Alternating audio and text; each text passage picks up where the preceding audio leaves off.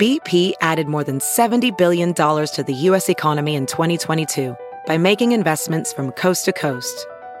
Investments like building charging hubs for fleets of electric buses in California and starting up new infrastructure in the Gulf of Mexico. It's and, not or. See what doing both means for energy nationwide at bp.com slash investing in America.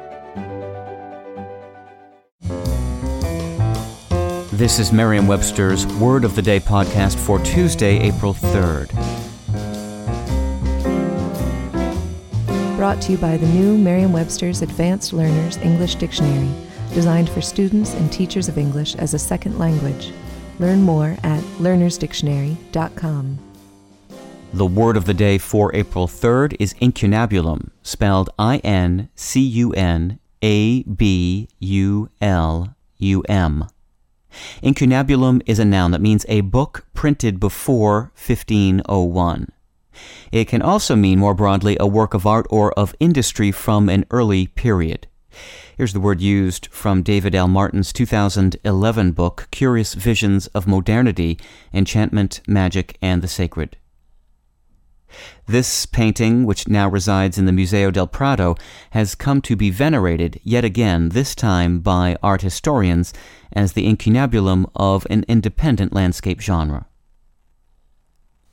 The invention of the mechanized printing press in the 15th century revolutionized the way books were produced, dramatically increasing the number and variety of works to be published and distributed to awaiting readers.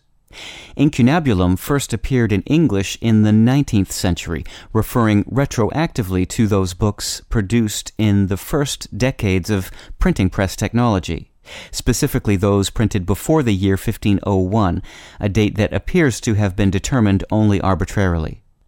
In Latin, the word incunabulum is the singular of incunabula, which translates literally to swaddling clothes or bands holding the baby in a cradle. The baby, in this case, is a figurative one, referring to a book that was produced when the art of printing was still in its infancy. With your word of the day, I'm Peter Sokolowski. Visit the all new learnersdictionary.com, the ultimate online home for teachers and learners of English. A free online dictionary, audio pronunciations, custom study lists, and interactive exercises are available now at learnersdictionary.com.